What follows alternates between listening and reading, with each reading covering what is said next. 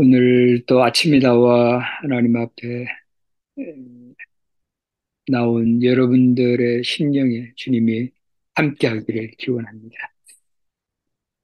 오늘의 말씀은 어제에 이어서 민수기의 내용인데요. 어, 민수기는 주로 광야 생활을 다루고 있습니다. 이스라엘 백성들이 이 종살이 하던 애굽에서 출애굽하여 홍해를 건너서 광야 생활로 이루어지는데요. 이 광야의 길을 어, 그야말로 광야죠. 광야는 참으로 힘듭니다. 정처 없이 가야 되고 안정되고 편안한 삶을 오게 하는 것과 다름없죠. 하지만 그 광야는 이스라엘 백성들에게 필요했기에 불과 일주일도 채 걸리지 않는 거리를 둘러가야 했고 그 광야에서 38년간의 세월을 보내게 됩니다. 그런데 그들에게 한두 달도 아닌 수십 년의 세월을 보내면서 그 기간에는 때로는 서로 간에 문제가 발생하고 먹는 것이 변변치 못하여 먹고 사는 문제로 싸움이 일어나고 나아가서는 지도자들에게도 원망과 불평으로 그들의 성격들이 산화지기도 했을 것입니다. 사실 이들은 거룩한 백성과 제사장의 나라의 소명을 처음 받았지 않습니까? 그런데 그들은 그 하나님의 그 은혜와 특권을 망각하고 무시하며 살았던 것입니다. 나아가서는 하나님께 원망하고 심지어는 대적하고 지도자들에게까지 불평과 불만으로 가득 찬 것이었죠.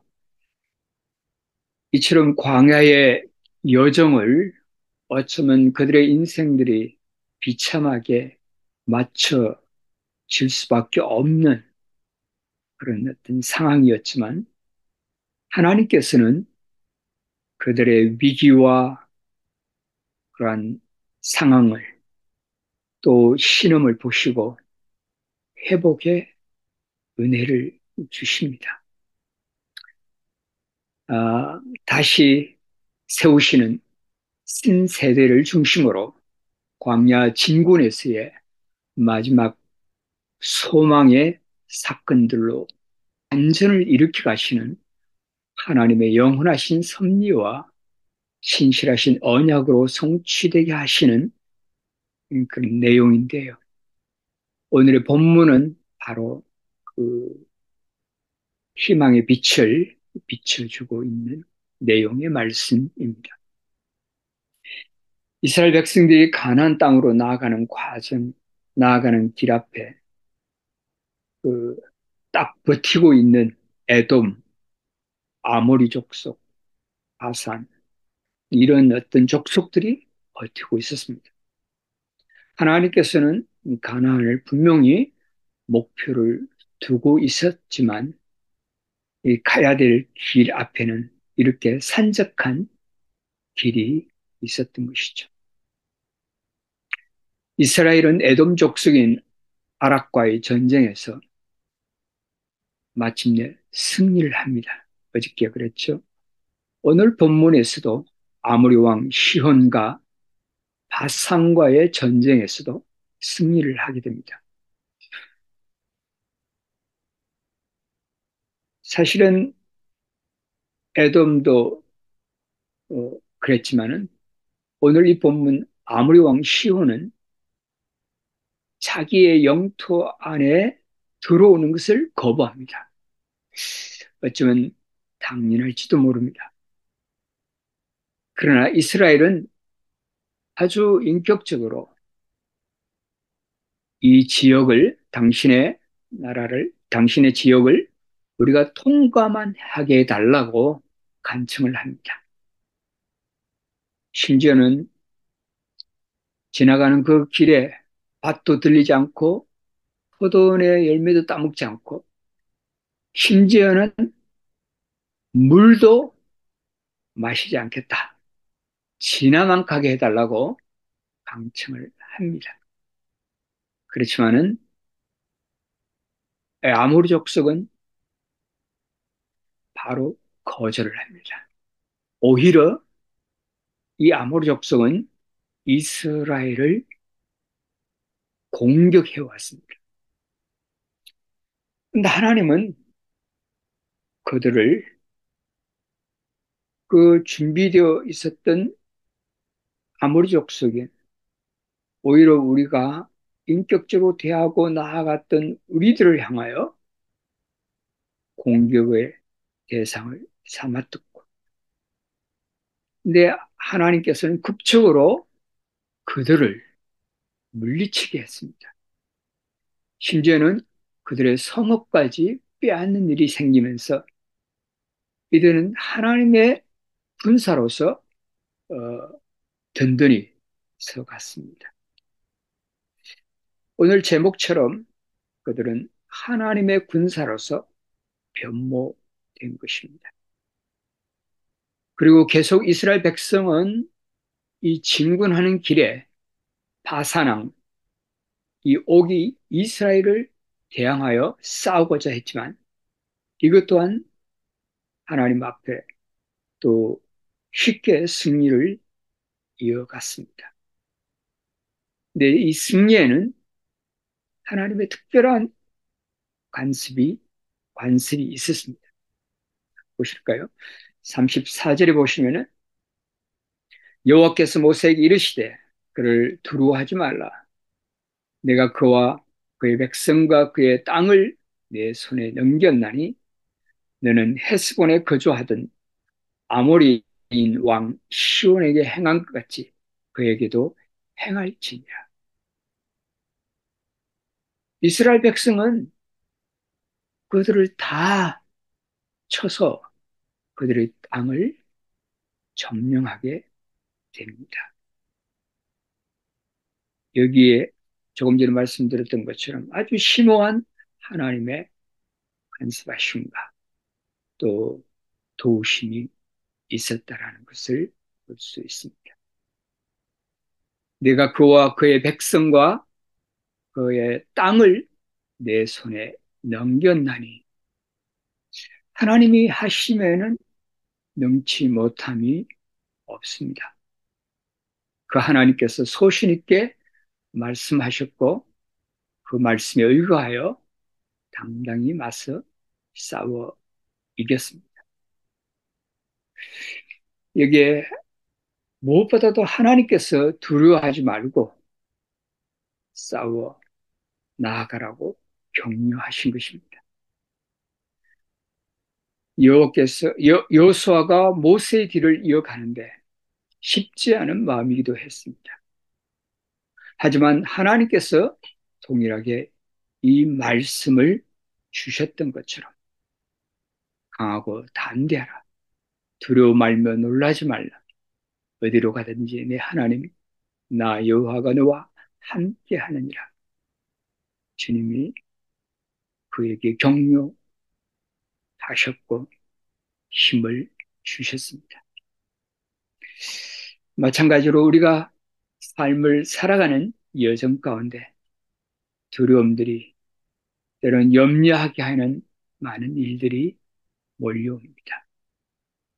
오늘 본문에도 이 전쟁을 치러가는 상황에서도 쉽지 않은 두려움이 몰려왔을 것입니다. 그러나 이와 같은 많은 일들 가운데서도 그들은 믿음으로 대항해 싸웠습니다. 그것은 그 배경에 하나님이 함께 하셨고, 하나님이 지켜주셨고, 두려워 말라라는 강한 이 말씀이 그들의 마음을 사로잡았을 것입니다. 사실 성경에도 두려워 말고 염려하지 말라는 구절이 뭐, 뭐 300번 이상이 나온다고 하지 않습니까? 우리 각자의 삶에서 우리가 염려할 수 있는 많은 일들이 뭐 저를 비롯해서 우리 모두에게 다가오는 것은 사실입니다. 그러나 성경은 우리가 하나님 말씀으로 믿고 그것을 신뢰하고 나아간다면 끝까지 두려워 말라는 이 주님의 말씀을 우리의 마음판에 새길 필요가 있습니다. 사단은 끊임없이 우리를 넘어뜨리려고 하고 또 대적하고 있는 것이 오늘의 현실입니다. 근데 우리가 그러기 위해서는 우리가 그 두려움을 이겨내고 물리칠 수 있기 위해서는 우리의 삶의 여정에 훈련 과정이 요구됩니다. 어느 날 갑자기 엄습해 오는 전쟁 같은 것을 치료내야 한다고 할 때, 만약에 훈련되지 않고 하나님 앞에 준비되지 않는다면 두려움을 이길 재간이 없습니다. 그 두려움을 물리치는 것은 바로 하나님의 말씀이 우리의 가슴에 다가와야 하고 기도하는 훈련을 거치면서 더 강해지는 것이 아닐까요? 그래서 군대의 군인은 반드시 훈련이 요구되는 것처럼 우리 그리스도인들에게도 영적인 이 삶을 성공적으로 이뤄가기 위해서는 훈련이 필요하다라는 거죠. 그래서 우리가 이렇게 아침에 아침을 깨우는 것이 아닐까요? 큐티하는 삶, 이것도 훈련입니다. 우리가 하나님 앞에 나아가는 영적인 삶을 이루겠다라는 이 강한 마음을 가질 수, 가지면서 하나님 앞에 예배 드리는 삶, 이것도 훈련입니다. 이스라엘 백성은 바로 광야길에서 이제는 반역하고 거역했던 과정이 있었습니다. 그 속에 말할 수 없는 아픔과 연단을 받고 성장을 해왔죠. 그래서 오늘 이 전쟁을 치르는 과정을 보면은 그런 어떤 연단의 과정을 밟았던 것입니다. 그리고는 이 하나님의 군사로 완전히 변모하고 있는 것이죠. 아, 아무리 적수계에게 접근한 과정을 주목할 필요가 있는데, 먼저 공격을 하지 않고 오히려 지나가기만 해달라고 굉장히 인격적으로 상대방을 대하며 간청을 했죠. 그럼에도 불구하고 그들은 악한 모습으로 그들에게 달려들었죠. 그러나 극적으로 하나님의 놀라운 도우심으로 오히려 이스라엘이 싸움에 승리를 가져오게 된 것입니다. 그리스도인은 이는 우리도 때로는 상대방이 악한 모습으로 나올 수 있습니다. 그러나 끝까지 우리가 주님의 마음을 잃지 않고 나아가야 함을 깨닫게 합니다. 상대방은 무력으로 공격까지 가세하지만 하나님의 방법은 그 배후에는 역사하시는 하나님의 도우심을 구하고 나아갔기에 하나님의 군사로 진군했고 당당히 맞서 싸워 이긴 것입니다. 사랑하는 성도 여러분, 오늘 하루도 상대방의 어떤 공격에도 주님의 마음, 주님의 심정으로 나아갈 때 하나님은 우리를 승리케 할 것이고 또한 어떤 공격에도 두려워하지 않고 싸움을 이루어가게 할 것입니다.